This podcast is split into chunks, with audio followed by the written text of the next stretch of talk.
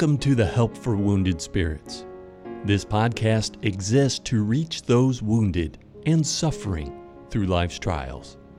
And now your hosts, Dr. Doug Carragher and Mrs. Stephanie Wesco.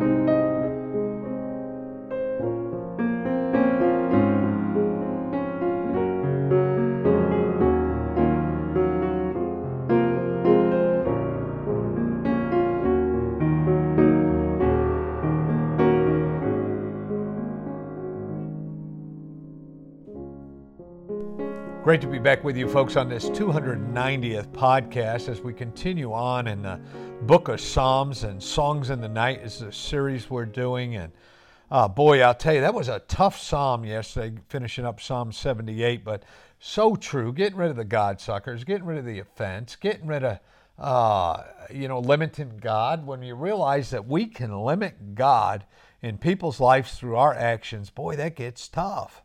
And so we went through that yesterday, and then so there's a lot going on with Stephanie, and we had mentioned that a couple months back that Stephanie had some surgery on one of her legs about a month ago, and she just had this second one. So she has some varicose veins, and they fixed one leg or started it, and then yesterday they did the other leg. So as you remember, keep Stephanie in your prayer as they continue to take care of that. Some people have such a big heart, they have so much blood flowing around inside them that they grow extra veins. So I don't know what to say, but they're taking care of her, and we're glad she's okay. We're glad she's home. And Stephanie, anything you want to say before we hop into our important segment here? No, Doug, I don't think I do. Okay. So this is a boring bunch today, all right? Excuse me, we got these allergies going on. I'm on recovery. My brain's working extra hard. Yeah. So when you recover from those, I know they're same-day procedures. They call them minor surgery because it's someone else that's getting them, but it's still hard to recover from. So, Stephanie, here we are, and it's my turn. So you get to ask the question today in the knuckleheaded segment. So, Doug, could you let us know the one of the ways we can identify a knucklehead? You might be a knucklehead if folks, you're a respecter of people. I think we may have covered this a little bit before, but if you make relationships because you think you have something to gain from someone's appearance or money or coolness or God is not a respecter of people, and his people should not be a respecter of people.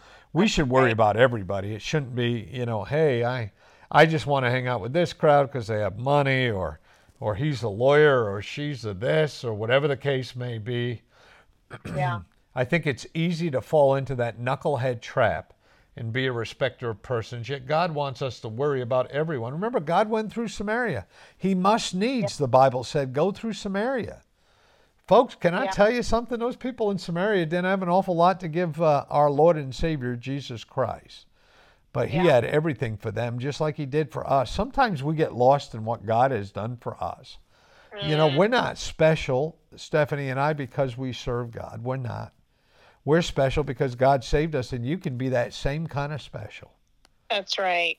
We're blessed that God's allowing to use us in the ministry and do this podcast. We're honored that you folks would come out and listen to us. We're thrilled that we get to look at the book of Psalms with you and figure out what in the world is Asaph and David going through. And we keep on having these Psalms of Asaph, and here we are in Psalm number 79. But we're honored that we can talk through these things.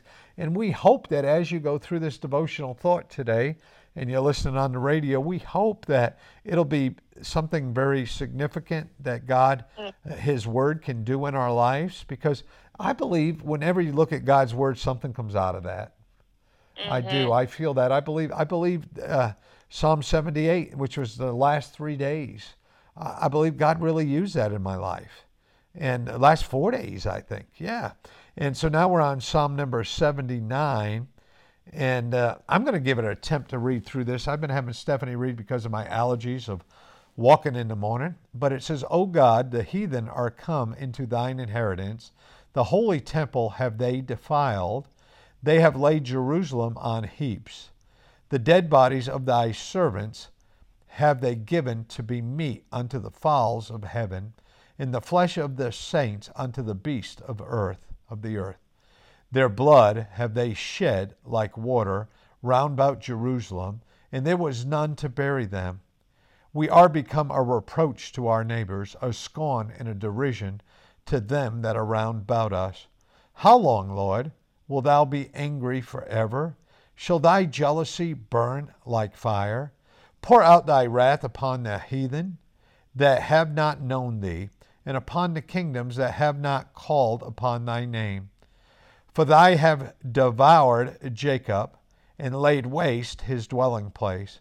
O remember not against us former iniquities. Let the tender mercies speedily prevent us, for they are brought very low. Help us, O God, for our salvation, for the glory of thy name, and deliver us, and purge away our sins for thy name's sake. Wherefore should the heathen say, Where is their God? Let him be known among the heathen in our sight by the revenging of the blood of thy servants which is shed. Let the sighting of the prisoner come before thee according to the greatness of thy power. Preserve those that are appointed to die. And render unto our neighbors sevenfold unto their bosom their reproach wherewith they have reproached thee, O Lord. So we thy people and sheep of thy pasture will give thee thanks forever. We will show forth thy praise to all generations. Boy, this psalm is a sight better than Psalm 78, but there's a lot going on. Look at those four first verses, Stephanie, and what are you thinking? It's a little traumatizing. I'm just going to be honest with you. That the dead bodies of thy servants have they given to be meat unto the fowls of the heaven, the flesh of thy saints unto the beasts of the earth. That part is honestly a little traumatizing. Yeah, and we know that Babylon during this time and stuff had conquered Judah, or the command and the group there. There's constant wars and battle going on. And here's Asaph talking about the dead bodies of servants that were given to be meat to the fowls in the air. So it almost feels like there was a bunch of folks killed here, Stephanie. Mm-hmm. And these birds are coming along and eating these dead bodies. Yeah, I think that is. And verse 4 says, we are become a reproach to our neighbors, a scorn and a derision to them that are round about. And boy, Asaph's just laying it out where it is. And verse 5, I wonder how many of us have said, How long, Lord, wilt thou be angry forever? Shall thy jealousy burn like a fire? No, that's good. Feeling done, I'm worn out, I'm tired, I'm traumatized. Yeah, he's mourning. He's in that mourning. Like you say, those first four verses is he's mourning. Oh God, the heathen are come into thine inheritance. Talking about his land, his people. And you're right, 5 is a departure where, it's almost like I'm feeling God's anger. How long is this going to go on? And, 5, 6, 7, and 8 are dealing with that kind of thing. And have you ever said that, Stephanie? Did you get to that place where you're coming back from Cameroon and, boy, you got to move back in with your parents. You had been away from your parents for years, 14 years. I mean, obviously, you went to church there for years and you were around them, but you had your own pad, you had your own husband, you had your own kids, and you show back up and you're in the house. And I mean, did you ever say, How long, God? Yeah, I think, and I really believe that God was furious with me. I knew he was a loving, gracious God, and he had flooded my heart with peace. But towards me personally, I really believed that I had to have done something in my life so heinous. So I couldn't figure out what it was. I just felt like I had to have done something so heinous that God hated me to be at a point of allowing something like this to happen. And I think Job, I think, struggled with those, just wondering the whys. Yeah, thankfully we went through Job and realized that trials Trials don't all come because God's mad at us. Yeah. Yeah, and I think so coming to that point of understanding that is huge. You know, we've talked about guilt, survivor's guilt versus the condemnation Satan brings versus conviction as a means to a restored relationship that God brings. And just understanding the difference between the two is massive in freeing a person and helping them come to that place of, yeah, they still may be in the trial. There still is healing that has to happen, but the hope is returned. Yeah, I we're going to see that is that hope does return, but that's it. Those are hard places to be. Yeah, and he's saying, pour out the wrath upon the heathen. But you know, that's one place that you didn't go, Stephanie. You never prayed for God to kill the people that killed Charles. You never prayed for God to eliminate those people. Am I right with that? Yeah, that thought honestly never even crossed my mind. You more internalize things. And, you know, maybe that's what Asaph's talking about. You know, maybe he's internalizing things here. You know, we do that. And, you know, like you're saying, you were walking around your folks' house saying, you know, how long? What did I do that was so heinous? And I mean... And folks, just so you know, Stephanie's a good girl. I mean, she went into marriage. Her and her husband waited for one another. They had a clean marriage. They've always been members of church and stuff. But if we're not careful, folks, what happens to us is we start thinking that there's something in our lives that we don't even see or know that causes things to happen. Well, sometimes we learned in the book of Job that these trials are there to help us get closer to God and help other people get closer to God. And we may not have done anything at all to provoke these things. As a matter of fact, in most cases in the Bible, when we're talking about trials, that's exactly true. So how long did it take you, Stephanie, from the time you got home in October, or November 1st, how long did it take you to get to the place where you realized that this is just what God had for you to help folks? It was months. I mean, it didn't happen overnight. I mean, we when we started doing counseling, the first time you came, you know, we talked about that extensively. You could see that was something I was really struggling with. And, you know, I think it's a healing. It was part of the healing process. It took through, I think it was sometime maybe after in the midst of the liver situation that God, I'm not even sure how to explain it, but just through his word, through encouragement from you and Debbie and the Hicks and obviously my parents, just coming to that point of understanding, okay, I don't understand this. This makes no sense, but God doesn't hate me. And I think that's a huge point to come to, because in the midst of a trial, sometimes we're weak physically, emotionally, spiritually, mentally at the end of our rope. Yeah.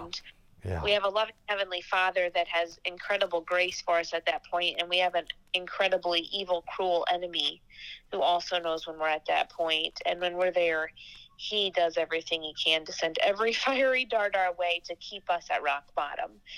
And to come to that point of being strong, standing strong in the power of the Lord and his might, and saying, no, I'm a child of the King of Kings, and he loves me, and his promises are true, and I'm going to trust him. And you can say it and make that choice, but I think God, there's a huge coming to that point of peace. And that doesn't mean you're in rebellion. That doesn't mean you're an evil, wicked, ungodly person if you're struggling. I think any person, as we see in the life of Job, who was the godliest man in the world, he struggled with these same questions. It's a part of being human, is to ask the whys when life goes upside down. Yeah. And you know, in verse 9, you know, going back to exactly what you're saying, Asaph took the role that you took. Help us, O Lord, of our salvation for the glory of thy name, and deliver us and purge away our sins for thy name's sake. So Asaph's coming right out and saying, I'm a sinner. I got something to do with everything that happens on earth. Sin causes death. I'm complicit in Christ having to, today I look at it as I'm complicit in Christ having to be crucified. So that's a good way of looking at things, even though you know that it wasn't your sin. I mean, God called Charles home. He knew the before and the after times of Charles' habitation. Sadly, he only gave you guys 14 years together, 15 if you count the year you dated. But then look at verse 10, Stephanie. It says, wherefore should the heathen say, where is their God? And he's saying, let him be known among the heathen in our sight by revengeance of the blood of thy servants which is shed.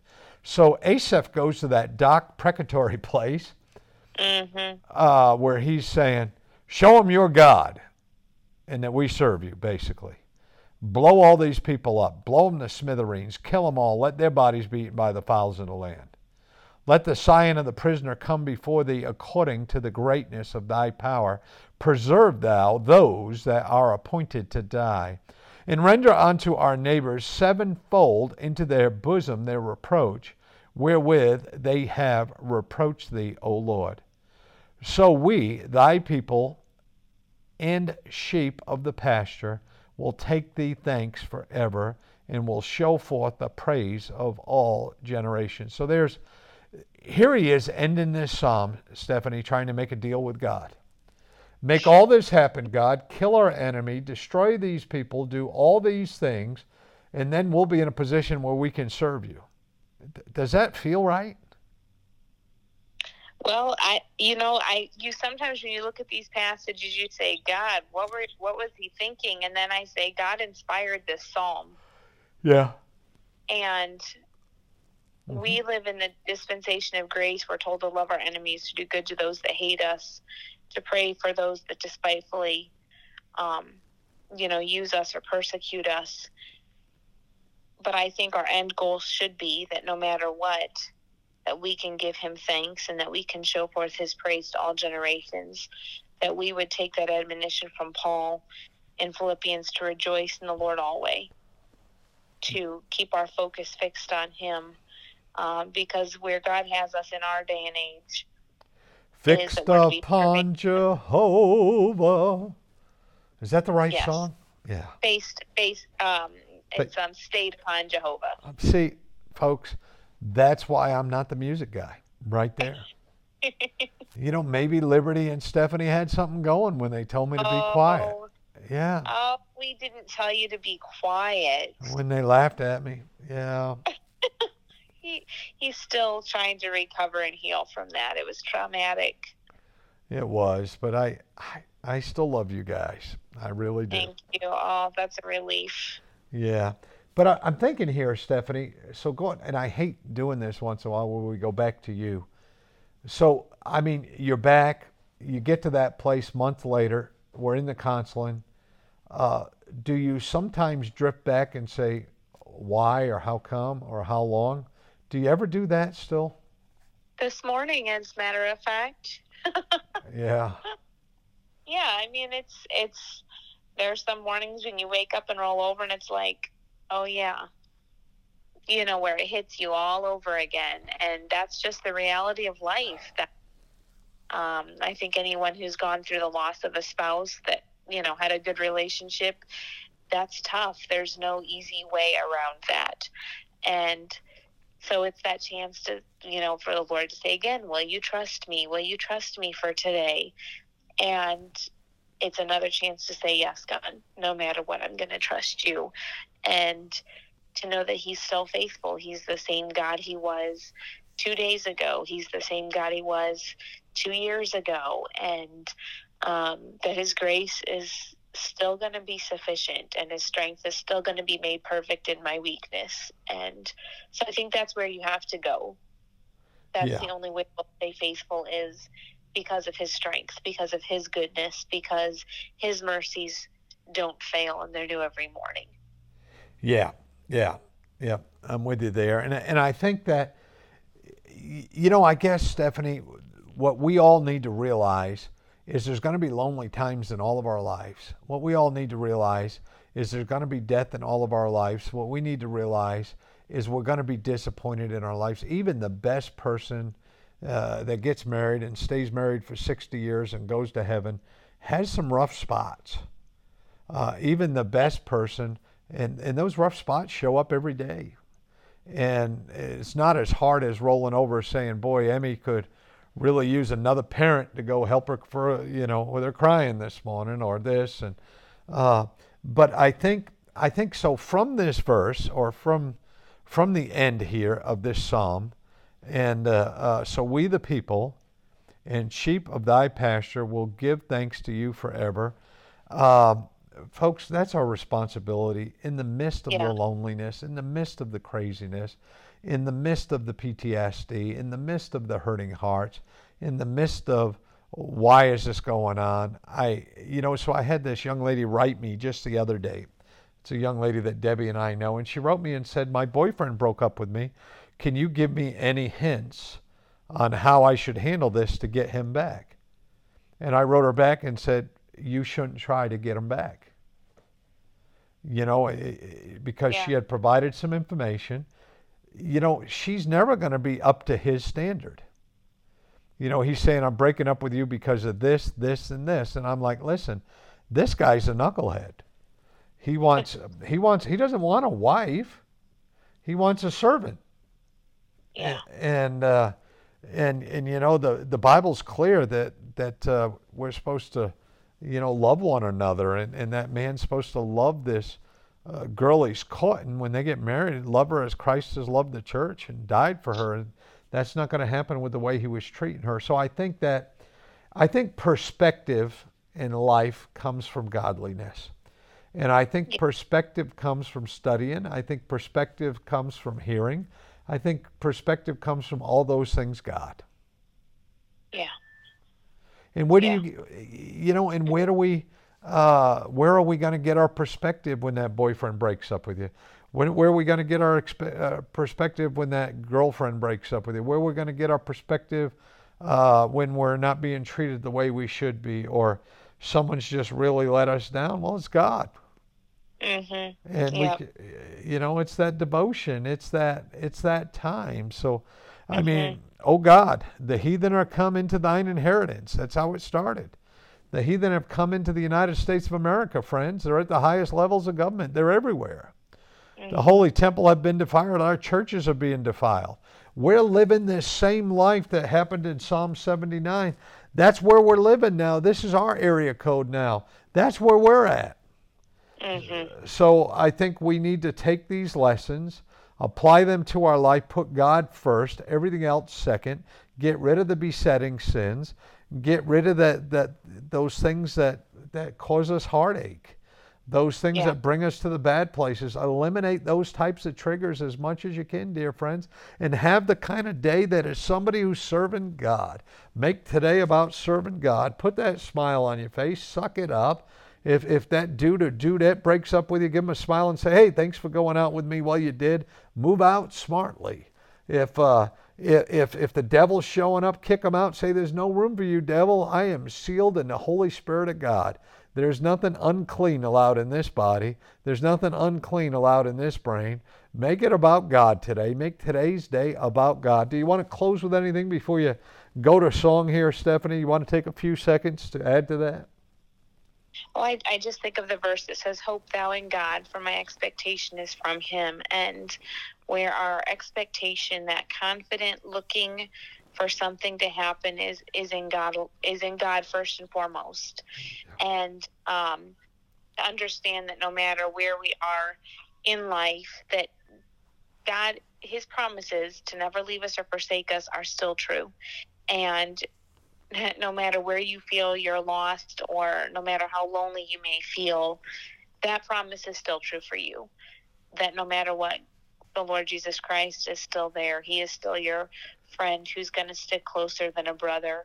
He's still the one that loves you with an everlasting love. And focusing on that will help all of those other things. Yeah. Will they still be a burden that you may have to carry? Yes, but does it make the burden lighter? Most definitely. Amen. What song do you have for us, Stephanie? So I'm going to sing part of the song, Pass Me Not, O Gentle Savior. Sounds great. Pass me not, O gentle Savior, hear my humble pitiful cry, while on others thou art calling. Do not pass me by. Let me at thy throne of mercy find a sweet relief, kneeling there in deep contrition. Help my unbelief. Savior, Savior, hear my humble cry. While on others thou art calling, do not pass me by.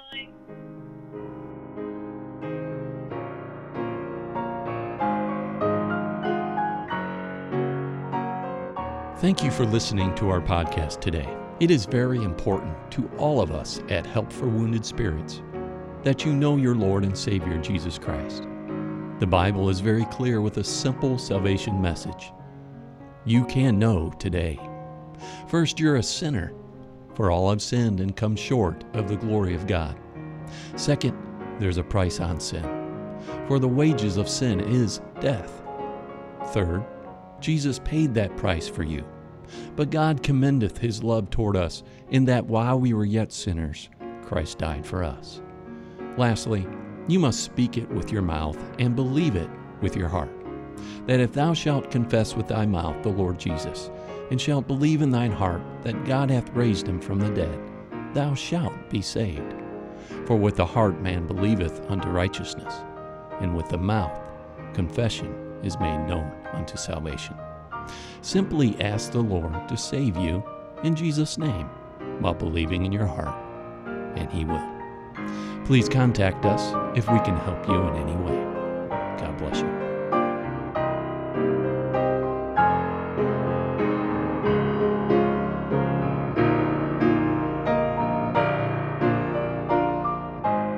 Doug and Stephanie, thank you for listening today. We hope this podcast has been a blessing in your life. For helpful resources, more information, or to donate to help this vital ministry, visit us at WoundedSpirits.com.